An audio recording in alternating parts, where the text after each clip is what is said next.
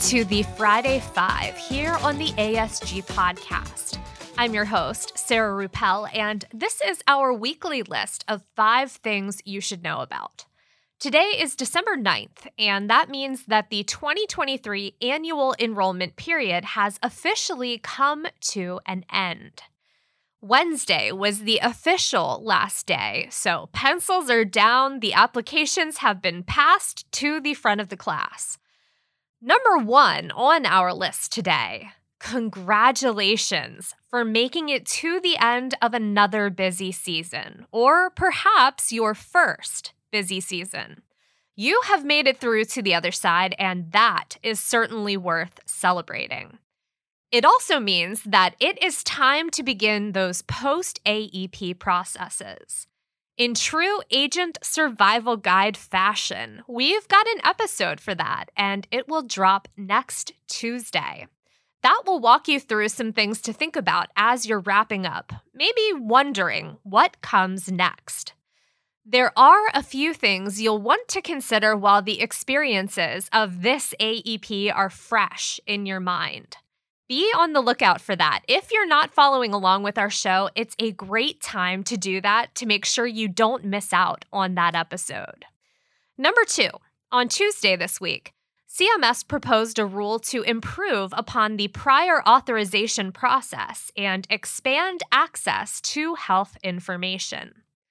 Under the Biden administration, both the Centers for Medicare and Medicaid Services and the Department of Health and Human Services have been taking a look at current processes, trying to find ways to troubleshoot and expedite problem areas, and I think this is another good example of that. They're calling for some carriers to implement an electronic prior authorization system in order to streamline the turnaround time for those requests. The rule also calls for better data exchange standards between carriers, or payers, as the release calls them. And if you've ever tried to switch your medical records from one place to another, perhaps in the midst of a changeover to a different system, it can be a complete and total nightmare. Now, according to the press release, the changes would come to quote, Medicare Advantage organizations, state Medicaid and children's health insurance program agencies, Medicaid managed care plans, CHIP managed care entities, and qualified health plan issuers on the federally facilitated exchanges. End quote.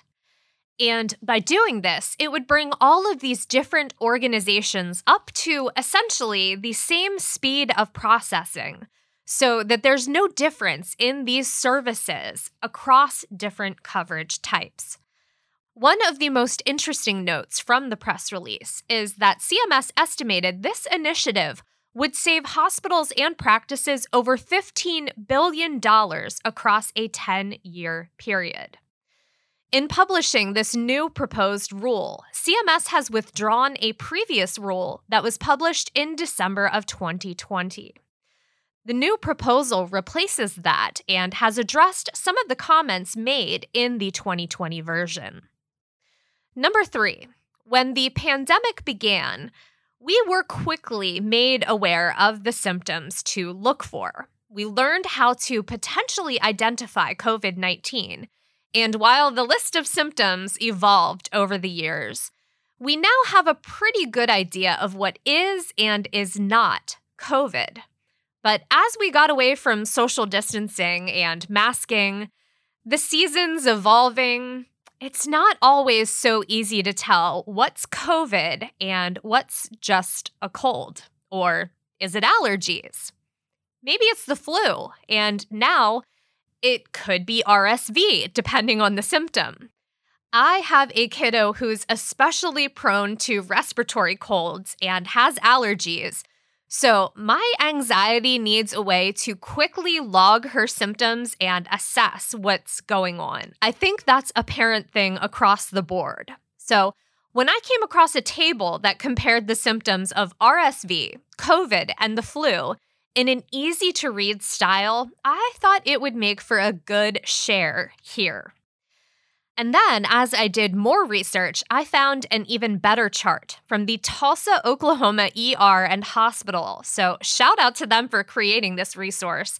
That is what we are linking to in the notes today. It's a chart with symptoms like body aches, fever, nasal congestion, runny nose, and more, all in one column. And there are 14 symptoms in all. And then in the other columns, it cross references the prevalence of those symptoms in COVID 19, the flu, a cold, allergies, and RSV, all in one incredibly easy to read and reference table. I have bookmarked it. I highly recommend that you bookmark it as well and share it not only with your clients, but with your family and friends, especially those who are parents of little kiddos right now. Number four, with the holidays coming up, you might be in the same boat as me, and that is a cleaning boat that never seems to stop in port. Well, I shouldn't say that. We're getting there. We did just get the tree up, and that was a cleaning culmination of sorts. But it turns out there is a mental health benefit to a clean home. And as someone who's married to someone who gets stressed out by messiness, I can say that this does have some merit to it. I wouldn't say I'm a neat freak. I'm okay with a little bit of chaos in my home. But I also know that I do get a huge sense of calm and satisfaction after I've gone on a cleaning spree. Take, for instance, this past weekend. I overhauled our entire living room, cleaned out all the bookcases, dusted all the books, donated a bunch of them, and reorganized everything. And it is so satisfying. Now, in addition to that sense of control that tidiness gives you, there's a satisfaction in having, as the old saying says, a place for everything and everything in its place. It doesn't necessarily mean that your closet has to be in rainbow order or sleeve length order. But if you want to do both, you certainly can. One of the most important things I've learned over the years is that my sense of clean and tidy and in its place is a little bit different than my husband's, and that's okay. I've actually gotten a bit tidier over the years because of that. There are a couple more mental health benefits to cleaning and keeping things tidy. And during the holidays, when we are busy running here and there and everywhere, this just might be the hack you need to help survive the season. So check out the notes for that list. Number five, Artificial intelligence has consistently been in the news this year, most recently with AI created digital imagery. We've talked about DALL-E 2 and Midjourney here on the show. There's Fotor and others. But the one that's in the news this week is Lensa AI, an easy to use art generator app. You've likely seen the images the app creates on your social media this week. It can take a selfie and turn it into an artful rendering where you look like an anime version of yourself, or it looks like you just sat for a portrait in oil. There are a ton of filters and styles, and it's a fun app to try. But it has brought up some of the familiar debates from other AI art generators, like whether or not it's infringing on the intellectual property that is an artist's style or the fact that Lensa's AI can creatively, but perhaps not so wantingly, put the face of a person onto someone else's body without that person's consent. Users have reported a tendency for Lensa images to lighten skin tone and make users appear thinner, throwing into question the original data sets used to train the AI. Then there's the issue that most of these AI art generators face. Sometimes it's really difficult to tell that the image is not in fact real, but was created artificially. And finally, privacy. Is it a good idea to upload your photo data to an app like Lensa AI? Can you trust that they're not going to use the data that comes along with it? Can you trust that they're going to protect your likeness?